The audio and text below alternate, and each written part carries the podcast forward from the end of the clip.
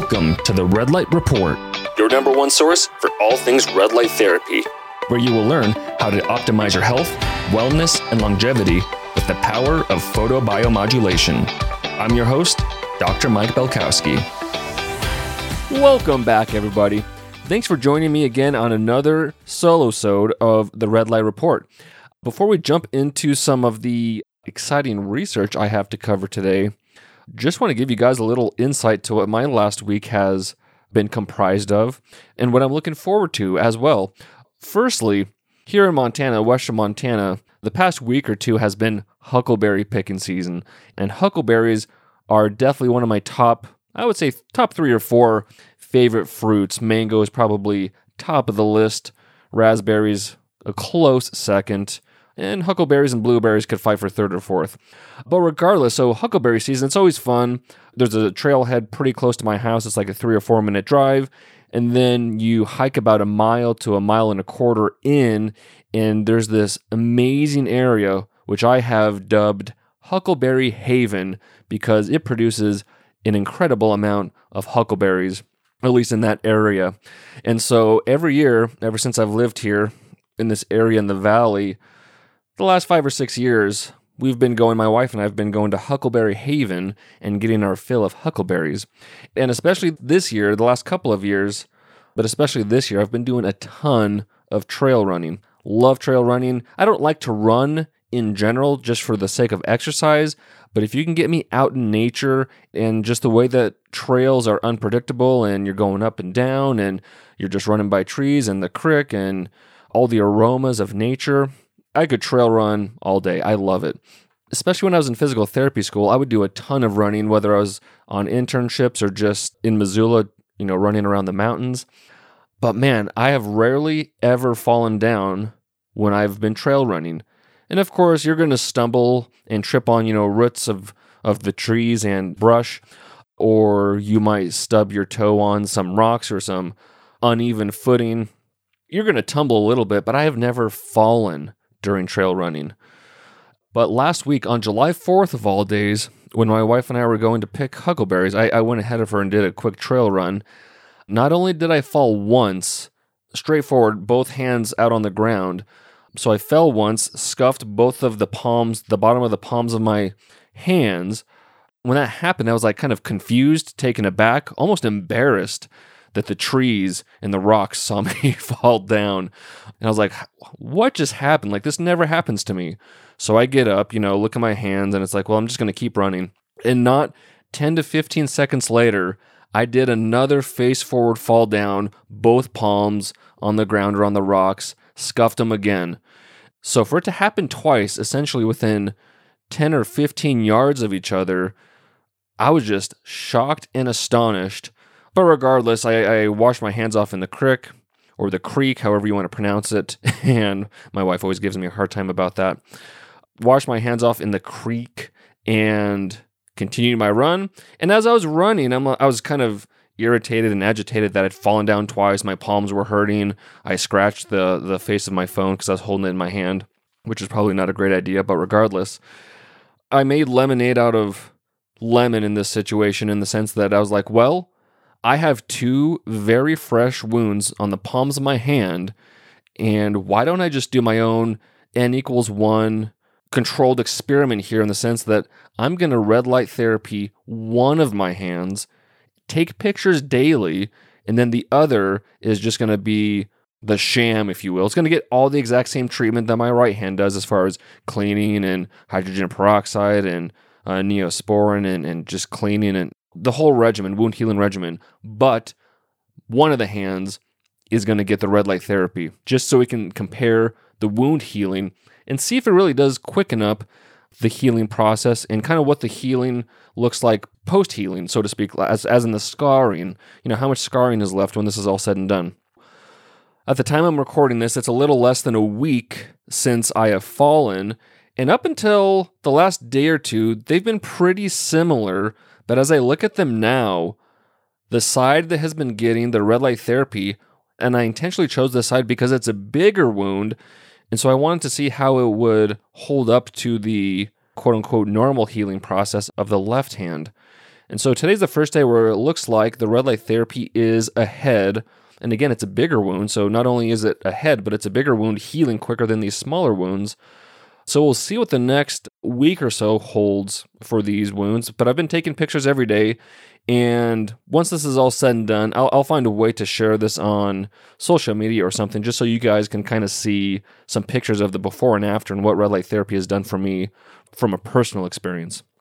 So that's my trail running Huckleberry N equals one red light therapy story.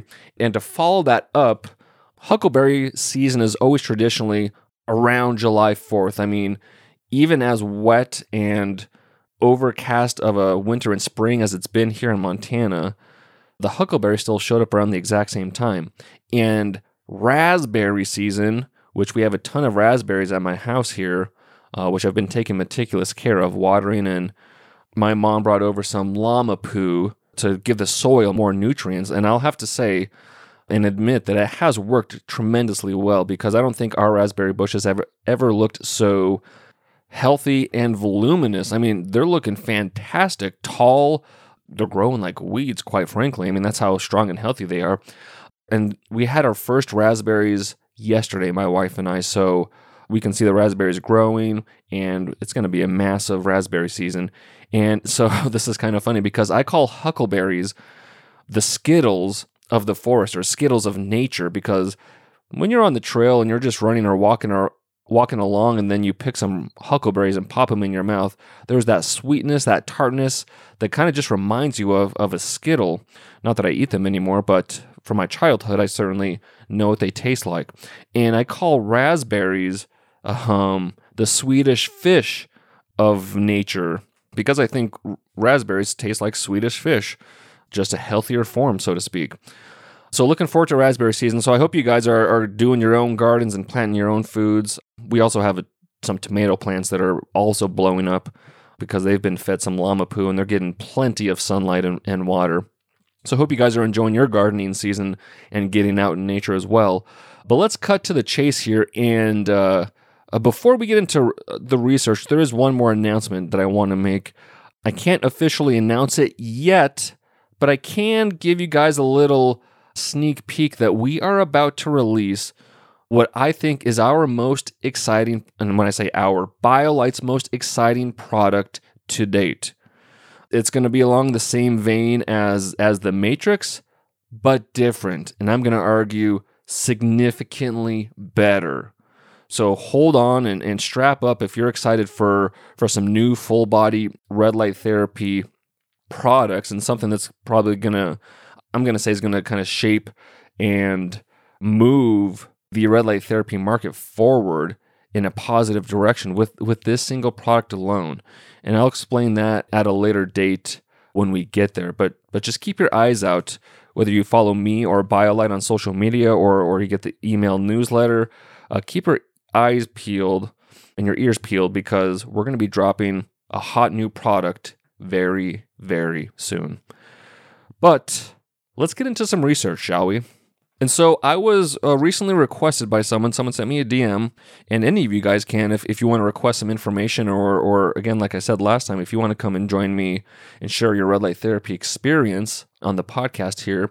But someone requested for me to go over some information about photobiomodulation and brain lesions, and so I just did a quick research to to see what there was available that I haven't covered quite yet.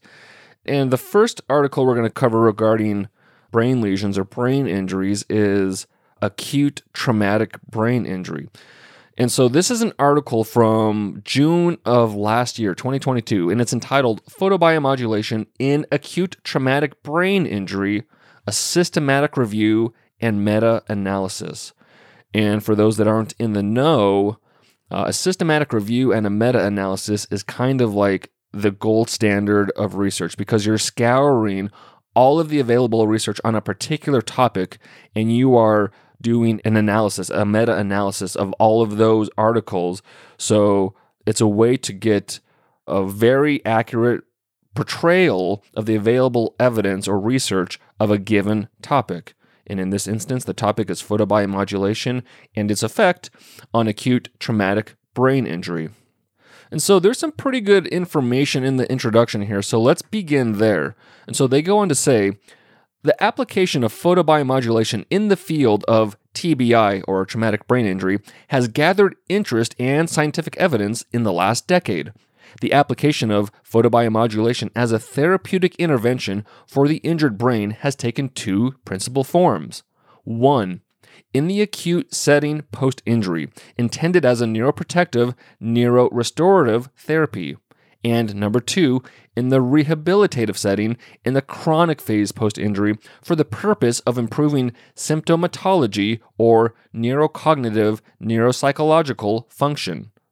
And so, preclinical studies on the efficacy of photobiomodulation in acute TBI have generated positive results utilizing moderate or severe models of TBI in rodent species, with promising results in an early clinical study. The methodology, outcome measures, and hypothesized mechanisms in chronic contexts differ greatly from acute applications, and as such, the chronic rehabilitative phase of TBI recovery is beyond the scope of this review. And so let's jump straight into the discussion portion of this article because this is kind of where the information gets a little more juicy for us nerds in the red light therapy space.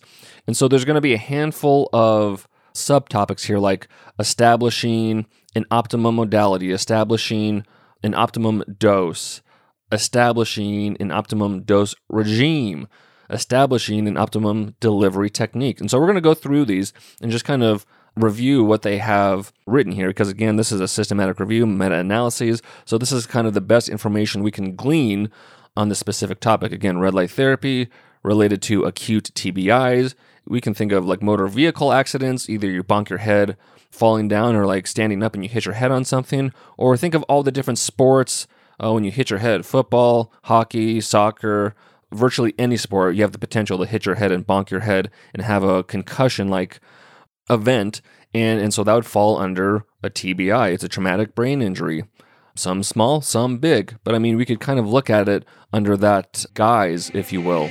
Well, guys, BioLight has what's called bundles. So simply go to the BioLight website, biolight.shop, go into products, and there will be a tab for bundles. With each of these bundles, there's three of them, you save 20% off on the entire package. For example, we have the Beauty Bundle, which includes a Shine and Stand, a Guardian Plus, and the Longev Revive Cream. So that bundle of three products, you save 20% off the entire package. There's the Recovery Bundle. That includes the Recharge Plus panel, the Guardian mouthpiece, and then the Longev Recover Cream. And that Recover Cream is just like the Revive Cream, except it has added CBD oil infused into it. That package of three items all comes at 20% off. And then the last bundle, which is the most versatile bundle in the sense that you get to pick and choose what products you want. You get to pick and choose from the Recharge Plus panel, the Restore Plus panel, or the Matrix Full Body Mat. And then you get to choose between the Guardian and Guardian Plus. And then you get to choose between the Revive and the Recover Cream. It also includes the Shine and Stand, so you get to choose between black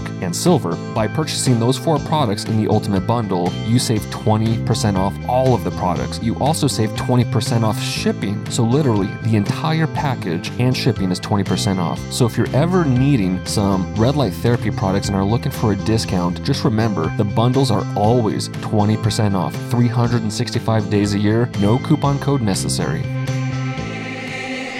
And so let's go into this first little topic here. Again, it's establishing an optimum modality. So they go on to say the subgroup analysis presented in this review identified that the available evidence supports both continuous wave and pulsed wave as therapeutic modes of dose administration.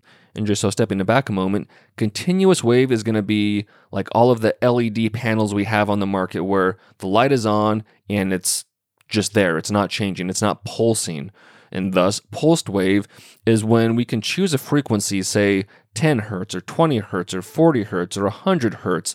And typically, we're going to use that pulsed wave when it's in a near infrared wavelength because these pulse waves, as the research has shown the last handful of years, various pulsed wave frequencies have benefits on the brain. And I can't remember if I reported it on here if not, it's on the new Shine product page because that new Shine product has the capability of a light setting of 40 hertz with near infrared And the intention is that 40 hertz is therapeutic for the brain, specifically for degenerative brain issues like Parkinson's, Alzheimer's. So we know 40 hertz is pretty therapeutic for that. And so we'll get to the different hertz here for traumatic brain injury, but just know there's benefits for the continuous waves red light therapy. There's benefits for pulsed wave red light therapy. And so that's why if you've been paying attention to BioLight, with our panels that we've introduced and that are currently on pre order, you have the opportunity to not only modulate the light irradiance, which I think is amazing, so you can literally increase or decrease the strength of the light, but you also have the opportunity to manually modulate the pulsed wave frequencies.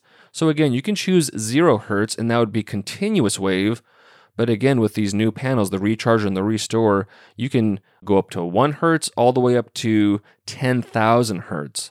And so, as I'm going through this research and we're going over different types of pulsed wave frequencies, if you have one of those devices, the recharge or the restore, you'll be able to modulate your panel accordingly so when you're treating the brain or part of your nervous system, and I'm reporting research, or you see research yourself that says for this certain condition, you want to use 60 hertz. For this certain condition, you want to use 100 hertz to treat your brain because you're trying to prevent or, or mitigate Parkinson's or Alzheimer's, use 40 hertz. So, again, if you have that piece of technology, those new panels, you will have the ability to do that. Whereas all the other panels on the market at this point, you just turn it on and it's a continuous wave. Again, that's not a bad thing, but as far as adapting to what the research is reporting, I think it's important going forward that you have a device that at least has the capability of modulating the pulse wave frequency. And of course the light irradiance too. That that becomes a big perk as well if you're trying to modulate your your dosage one way or another. But let's get back to the article here. So again, just to review that first sentence, this review identified that the available evidence supports both continuous wave and pulse wave as therapeutic modes of dose administration. The greater effect size of pulse wave is suggestive that there may be an advantage to this approach, though this analysis is not able to draw conclusions on the relative merits of pulse wave in comparison to continuous wave. Both approaches generated in effect size favoring intervention with statistical significance. It is noteworthy, however, that researchers back in 2011 compared continuous wave with pulsed wave of 10 Hz and pulsed wave of 100 Hz and found that the pulsed wave of 10 Hz was the most effective, with a statistically significant further improvement of outcomes compared with continuous wave. Another group in 2012 also found that pulsed wave at 100 Hz was associated with improved neurological severity score recovery at 56 days post injury compared with continuous wave. The application and mechanistic effect of pulsed wave light delivery is not fully understood and warrants further well controlled studies. Okay, so then let's move on to the next section here, which is entitled Establishing an Optimum Dose. And so, in the subgroup analysis on overall dose, all three subgroups of dose demonstrated efficacy with statistical significance. The optimal dose is a subject of much debate in photobiomodulation research, which has not been resolved with wide ranging and thorough reviews from across a large body of photobiomodulation literature in multiple tissue types. The well established biphasic dose response of photobiomodulation creates potential problems of both under and overdosing of target tissue. The Hamblin Laboratory, which of course is associated with Dr. Michael Hamblin out of Harvard, they have argued that greater mitochondrial concentration, as in cerebral tissue of the brain, is more likely to respond favorably to relatively low levels of fluence and have a greater propensity for failure due to overdose. So, again, just to review that quickly, uh, Dr. Michael Hamblin and his laboratory is saying if there's a greater mitochondrial concentration and thus many more mitochondria in a given space, like the brain, like the heart, like the eyes, they're going to respond better to lower levels of fluence or dosage with red light therapy, and they have a greater likelihood of failing due to overdose. So keep that in mind if you know what tissue you're treating on a given session, if it's a more mitochondrial dense tissue, err on the side of a lower dosage. And, and if you're treating a tissue that is not as mitochondrial dense, then you can kind of lean towards the middle or or quote unquote high end of that dosage. But again, if it's uh, the brain, liver, heart, eyes, even skeletal muscle, err on the side of lower dosage to have a success. And again, that's based on what Dr. Michael Hamblin is saying here. But back to the article. However, the doses delivered at any depth within cerebral tissue due to impedance from scalp, skull, periosteum, dura, cerebral spinal fluid, blood, and the brain itself is greatly attenuated even in rodent tissue. This issue is amplified in larger animals such as humans. Delivery varies further on factors such as the skull thickness, differing between species, patients, and anatomical locations. In the absence of subject specific complex computational modeling, even establishing the quote unquote dose reaching the target tissue is difficult, more so if attempting to resolve this to discrete anatomical locations within the organ. Study, therefore, on the optimum dose is an even greater challenge. And so, if you're listening, I hope that kind of resonates with you in what I've been saying over the last year or two, which is that red light therapy, while it's a relatively basic treatment modality in the sense that you just shine light on, on your body or a specific region of your body, it's relatively complex in the treatment dosage itself because there is not a cookie cutter method. It's going to take years, perhaps, before we get more accurate information or, or research on specific diseases. So, let's say you want to treat your thyroid, or you want to improve your sleep, or you want to improve your brain health in this case. We're going to have to have a lot of research in each of those areas to really have robust enough information to produce more accurate treatment protocols. Because again, the dosage, just as they elucidated in this last paragraph, it's extremely difficult to accurately measure how much light is actually getting to a certain tissue depth. And so, how many joules is that tissue actually absorbing? And then there's so many devices on the market, they all have different light irradiances. Uh, some of them have various wavelengths. So it's like, how much light are you actually getting to a given tissue? It gets very complex, and there's so many variables at play here that at the end of the day, it's almost like just do short, moderate sessions. And that might be your best bet if you're just going for a shotgun approach. Of course, if you're trying to be as accurate and, and have as uh, beneficial of treatments as possible, you do want to use the most accurate protocol at the present time. But as you can see, it gets rather complex in even determining what that optimum dose is. So, again, let's be patient and let the research come out, and I'll continue to report and update the protocols as necessary. But in the meantime, uh, just understand this is not a perfect science as of today. and so, moving on to the next section here, it's entitled Establishing an Optimum Dose Regime.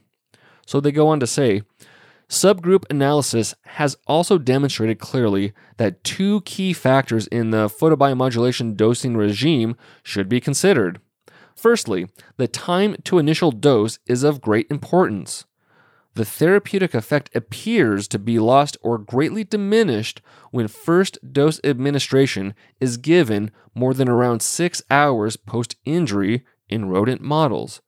So, just as a quick reminder, we're talking about acute TBI in this article.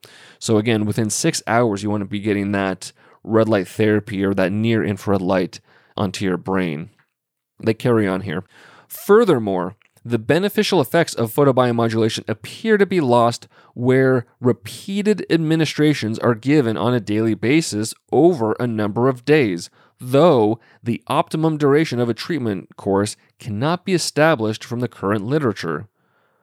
Uh, a group from 2013 examined this directly and showed that in their model, the efficacy increased with 3x versus 1x doses, or 3 times versus 1 times doses, but any derived benefit was lost if the course continued to 14 doses. whilst direct comparative data is limited to the study, a group in 2020 found considerable therapeutic benefits, particularly in functional outcomes, with doses given over a 15 day course. So, so the takeaway from that is that uh, you wouldn't do this red light therapy treatment to your brain just once after getting that acute TBI. And so that's what that research back in 2013, where they were citing that three times was more beneficial than one time, but any derived benefit was lost if they did 14 or more doses. The more recent piece of research, again from 2020, saying that they found considerable therapeutic benefits when doses were given over a 15 day course. I don't know exactly how many treatments were given over the 15 day course.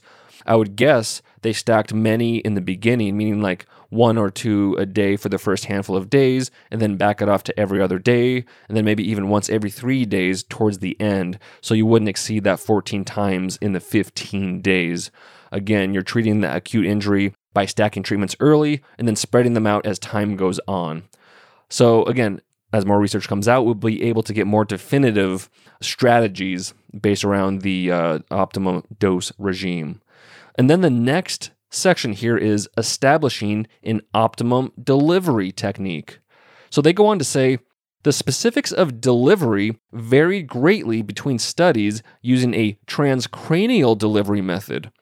Photobiomodulation parameters, which include light irradiance, fluence, exposure time, positioning factors such as directly to the skull, directly to the scalp, or a specified distance from the scalp, and then also specimen factors, meaning the underlying durotomy, craniotomy, closed surgical wound. These all have considerable effects on the dose delivery to the target tissue. So the included results are not able to inform conclusions regarding the potential benefits of varying specifics of a transcranial application method, nor inform conclusions on the benefits of either direct or transcranial application of photobiomodulation. And just stepping away from the article, I wish they would have included intranasal red light therapy as well, or photobiomodulation. Granted, that's only going to get a very small portion of the entire brain, and I guess you'd be, you know, quote unquote, hoping that your uh, brain injury was more in the frontal lobe, which is where those intranasal lasers or LEDs would be irradiating. But if your brain injury was on the side or on the back of your brain, then the intranasal would be rendered useless. So perhaps that's why intranasal wasn't included with TBIs. But let's step aside and also say that if you had the option of using, let's say, a brain helmet or a brain hat plus intranasal, that's like, why not? You're just um, stacking the cards in your favor at that point. But back to the article.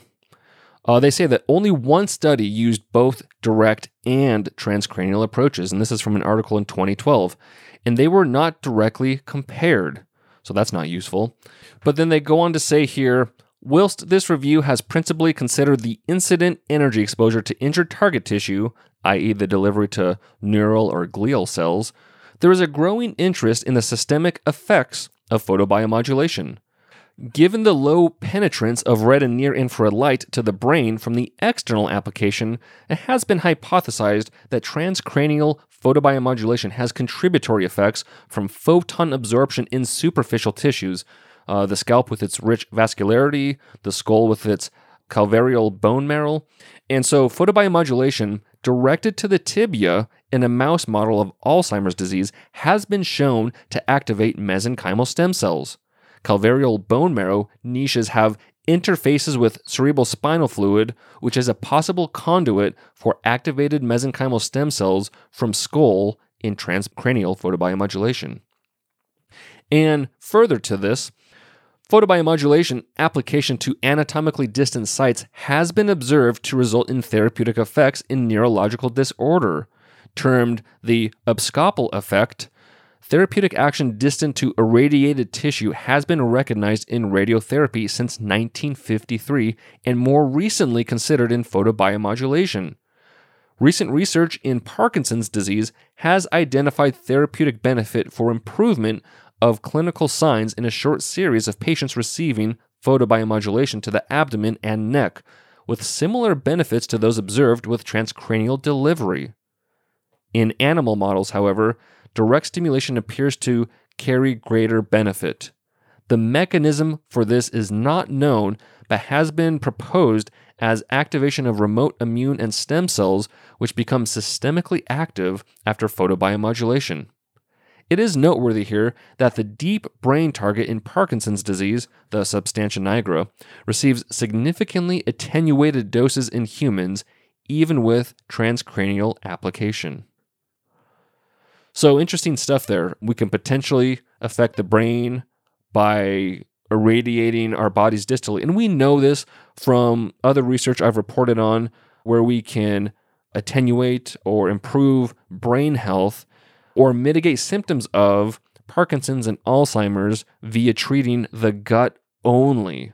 That thing called the gut brain axis comes in clutch there. And so, what other avenues are there that we can get positive results to the brain? Apparently, like in what was reported here, stimulating the production of mesenchymal stem cells, getting that into the cerebral spinal fluid, which would then eventually make its way up into the brain.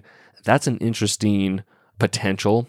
I would want to see more research on that to see how replicable it could be and how repeatable. But regardless, to have more more than one way to treat the brain outside of the brain would be fantastic. So if we can, treat the brain directly. If not, treat the gut. If not, or as well, I mean, stack your cards again, stimulate some stem cell production and and get that bad boy or bad girls up into the cerebral spinal fluid up into the brain. But let's continue on to the next subsection here establishing the translational effect in humans. Uh, so, this review has focused on the acute phase of injury. The applications of photobiomodulation in patients with TBI in clinical studies is, however, much more broad when considering chronic or rehabilitative contexts and has been well summarized elsewhere. This systematic review identified one study reporting the application of photobiomodulation in acute TBI in human subjects. Whilst this study was not sufficiently powered to detect any functional benefit, this study provides some evidence of a physiological effect of transcranial photobiomodulation through radiological outcomes. Whether this will translate to clinically relevant effects should be the subject of further study but that study was able to demonstrate a favorable safety profile to support further study. The total number of doses received by enrolled patients varied and was not transparently reported nor considered in the data analysis. So, for this reason, the overall quality of the study was deemed quote unquote fair, and consideration for dose, dose regime, and dose delivery should be a key consideration in the planning of further clinical trials of photobiomodulation in TBI. And then we're just going to roll right on into the conclusion here, which is just going to wrap up everything we just discussed. But they said this review has provided clear evidence of the beneficial effects of photobiomodulation in acute TBI. Whilst specific parameters for optimum effect cannot be determined, the literature supports the following wavelength selection in the regions of 665 or 810 nanometers, so one red, one near infrared, minimizing time to first treatment, uh, a limited total applications of daily photobiomodulation. Included studies comprising mechanistic considerations support the hypothesis that photobiomodulation reduced cellular apoptosis, or cell death, reduced microglial activation and neuroinflammation, attenuated neuronal degeneration, promoted neurogenesis, synaptogenesis, and modulated metabolism. Precise radiometry reporting in the literature for the purposes of comparability between studies is encouraged for future work. Whilst clinical data in acute TBI is limited to a single study, a considered approach towards study protocols should be taken in order to ensure that further clinical study is utilizing optimal parameters and is conducted to a high standard. So, after even just going through that systematic review and meta analysis, you can kind of get a feel for what that looks like. Unfortunately, they really only had one human study they could look at. And so that's why they kept referencing that there's one study, there's one study, there's one study. And while there's some promising effects, we still need a more precise answer to A, B, and C in future studies. So that's what's nice about a systematic review and meta-analysis is it looks at the available research, finds the positives, finds the negatives, and finds what future research needs to look at. So it gives a direction for where research for this particular topic needs to go. But let's continue along this theme of how red light therapy can help prevent or mitigate brain injuries or brain maladies, brain lesions, if you will. And, and we're going to look at an article from 2018 in August. It's from the Journal of Molecular Neuroscience. It's entitled Photobiomodulation Therapy Attenuates Hypoxic Ischemic Injury in a Neonatal Rat Model. So, yes, it's not humans, and it's a pretty unique injury, neonatal, so just being born, but dealing with a pretty interesting injury in that it's hypoxic ischemic. And so we're just going to look at the abstract here. We're not going to go super deep into the article, but you'll be able to check out the full PDF at the link in the show notes if you want to look at this article. But the abstract, it goes on to say photobiomodulation has been demonstrated as a neuroprotective strategy, but its effect on perinatal hypoxic ischemic encephalopathy is still unknown. The current study was designed to shed light, haha, on the potential beneficial effect of photobiomodulation on neonatal brain injury induced by hypoxia ischemia in a rat model. Postnatal rats were subjected to hypoxic ischemic insult, followed by a seven day photobiomodulation treatment via a continuous wave diode laser with a wavelength of 808 nanometers. So let's unpack that. Seven day treatment. Uh, again, continuous wave. They didn't do pulsed wave, and they used laser versus LED. We know that doesn't matter as long as you have the dosage right. And they used near infrared light at 808. So let's move on. We demonstrated that photobiomodulation treatment significantly reduced hypoxia ischemia induced brain lesion in both the cortex and hippocampal CA1 subregion molecular studies indicated that photobiomodulation treatment profoundly restored mitochondrial dynamics by suppressing hypoxia ischemia induced mitochondrial fragmentation. That's the first time I've heard that term fragmentation, mitochondrial fragmentation. Further investigation of mitochondrial function revealed that photobiomodulation treatment remarkably attenuated mitochondrial membrane collapse accompanied with enhanced ATP synthesis in neonatal hypoxia ischemia rats. In addition, photobiomodulation treatment led to robust inhibition of oxidative damage manifested by significant reduction in a lot of acronyms for HNE, PH2AX, MDA, as well as protein carbonyls. Finally, photobiomodulation treatment suppressed the activation of mitochondria dependent neuronal apoptosis in hypoxia ischemia rats, as evidenced by decreased pro apoptotic caspase 3-9 and TUNEL positive neurons. So a lot of that's extra you guys don't need to know. But taken together, our findings demonstrated that photobiomodulation treatment contributed to a robust neuroprotection via the attenuation of mitochondrial dysfunction, oxidative stress, and final neuronal apoptosis in the neonatal hypoxia ischemia brain. And so this is this is a pretty cool article just to quickly review with you guys because while while this is a very unique and rather intense brain lesion, especially so early in life, the results or, or the mechanisms of how red light therapy helps this condition is virtually similar across all conditions. So it's just a reminder that at the end of the day, if we get the right dosage with red light therapy, you're probably going to see good results within the tissue you're targeting. So again, what did they find? Well, red light therapy contributed to robust neuroprotection, and I would hazard a guess that Part of that was due to a reduction in neuroinflammation, but they went on to say that was also secondary due to a reduction in mitochondrial dysfunction. So, if you're going to improve mitochondrial health, you're going to improve cellular energy, you're going to give your body, your cells, your tissues more opportunity to heal and return to homeostasis. But then also, you're reducing oxidative stress. So you're removing or you're getting rid of these electron stealers. And of course, the more electrons you have, the more energy you can produce, and the happier your cells and tissues and organs are going to be.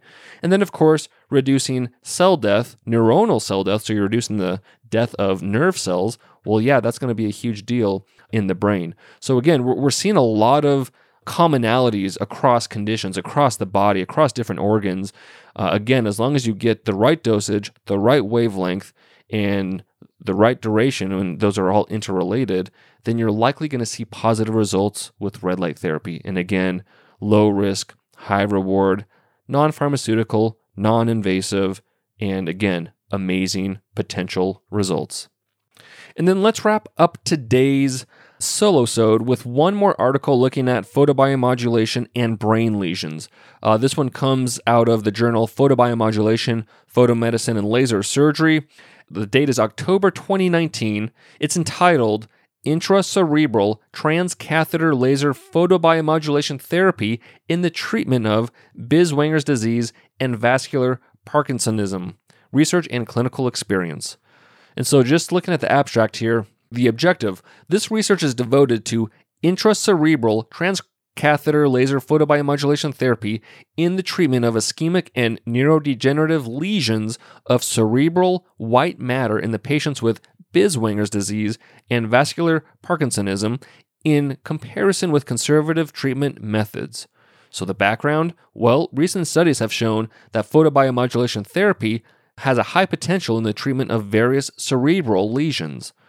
So, materials and methods there's 27 patients with Binswanger's disease, average age of 78, 17 men, 10 women. And of these, the test group, uh, 1 through 14, the, the patients underwent intracerebral transcatheter laser photobiomodulation therapy, and the control group, the patients had conservative treatment. 62 patients with vascular Parkinsonism, the average age was 77, 48 men, 14 women.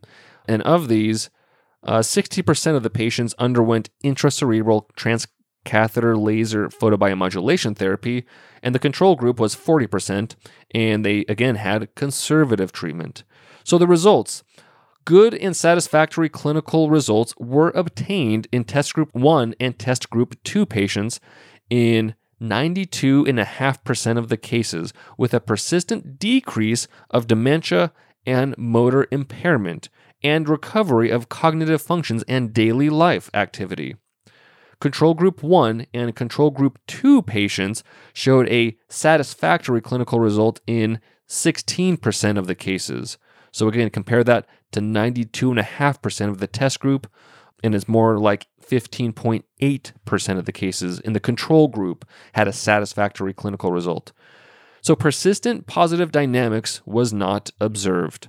Conclusions Intracerebral transcatheter laser photobiomodulation therapy is a pathogenetically justified, effective treatment for Binswanger's disease and vascular Parkinsonism.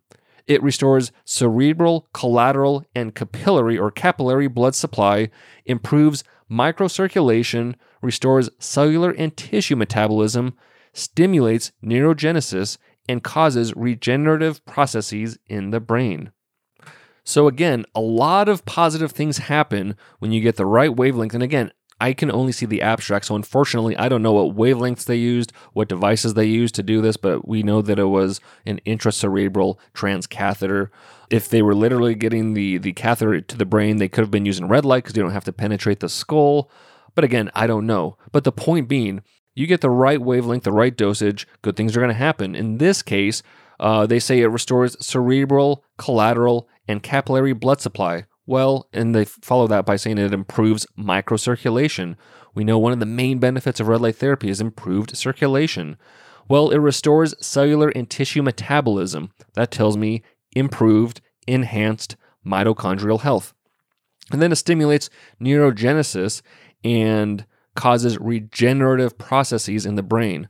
Well, you need energy, you need ATP. You need electrons for that to happen. And so that's probably a byproduct of restoring the mitochondrial health. And I may have lied to you guys because there's one more article, or at least one more abstract from an article I want to cover with you guys because I don't want to pass up the opportunity while we're on the topic of red light therapy and treating uh, brain health. Uh, this one is from the same journal as before and may as well be from the exact same journal edition because it's also from October 2019. And it's entitled Transcranial Photobiomodulation Therapy in the Cognitive Rehabilitation of Patients with Cranioencephalic Trauma.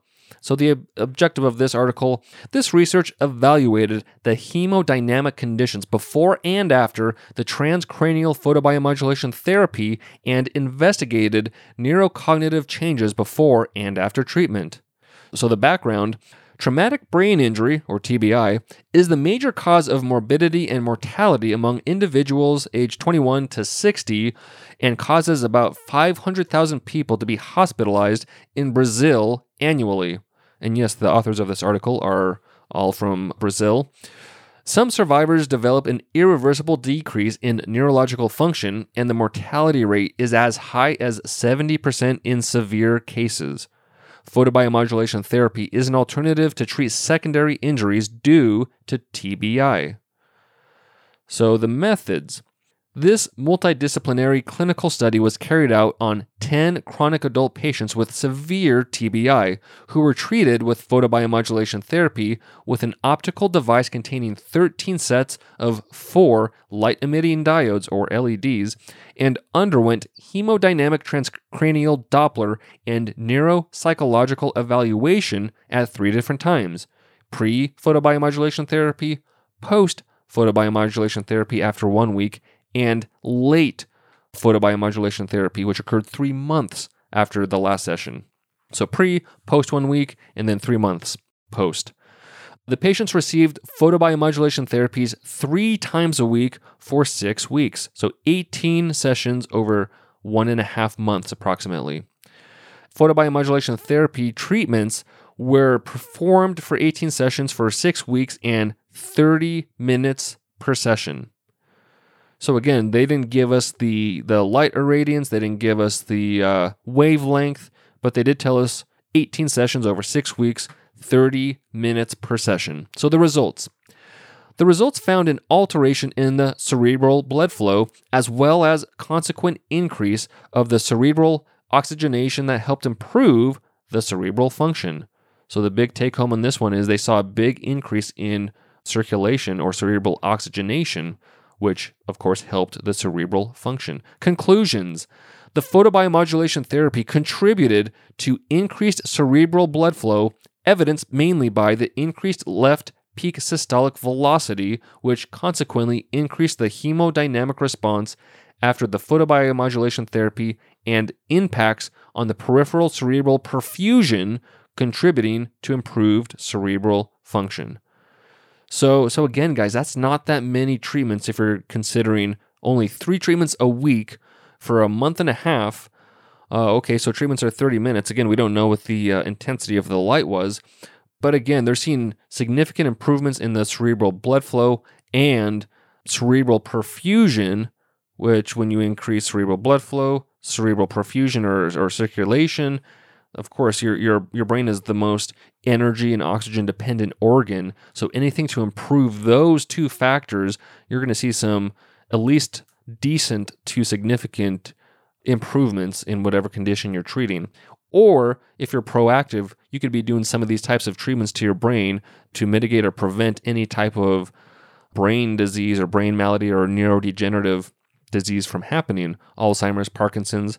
Of course, you can't prevent TBI. If you're in a car crash, you're in a car crash. If you get hit when you're playing sports, you know that stuff happens. But there are ways to to if you're just someone looking to improve your health and wellness and optimize it, then like I've mentioned before, I routinely do treatments to my gut and treatments to my frontal lobe, more so just to mitigate or prevent those types of stuff from happening in the future. Not necessarily that I'm trying to treat something today, so I would advocate for anyone that has a red light therapy device to incorporate those types of treatments. And then I include the Guardian. Those are kind of my big three treatments I do on a weekly routine is treating the gut at least once, treating my frontal lobes at least once, and then my oral cavity at least twice a week. And I feel like that even without having a full body panel, that's a really good way to give yourself a nice systemic treatment because the gut has a massive impact systemically. The gut brain axis, of course, and then treating the brain directly. If you can help improve cerebral blood flow to your frontal lobe, you're going to improve your executive function. You're going to improve your energy. You're going to improve your personality and outlook. You're going to prevent stress and anxiety and depression. And then, of course, by treating the mouth and the oral cavity, by optimizing the oral microbiome, you're going to have a nice systemic benefit there because if you've, you've looked or researched the impact that our oral health has to our entire body, then you understand the implications of simply using something like a uh, the Guardian in your mouth once or twice a week, and you can literally have effects throughout your body because of that. But that's all I have for you guys for this week. I hope you enjoyed a little deep dive into red light therapy and the brain. I hope it was insightful, especially for the person that requested it. I hope that was what you were looking for. But of course, you could also check out BioLight's page on brain and cognitive health and what red light therapy can do to help you there and the research that, that's also there. I'll leave the link to that page in the show notes. But as always, you guys go enjoy your summer, get outside, do some grounding, get your sunlight, do red light therapy as necessary. Leave a quick five star review either on Apple Podcast or Spotify. I would genuinely and greatly appreciate that so that way more people can find this podcast and learn the wonderful information about red light therapy and how it can impact their health and their wellness and their quality of life. But as always, guys, light up your health have an amazing week, and you can look forward to a fun and exciting interview next week. But until then, you guys take care. Thank you for listening to the Red Light Report. If you like what you heard today, go ahead and leave us a review on iTunes and other podcast platforms to help spread the word so other people can learn about the many health, wellness, and longevity benefits of red light therapy. If you're looking for more educational content, check out our Instagram page at biolight.shop and our YouTube channel, BioLight. I'm Dr. Mike Belkowski, and I'll see you on the next episode.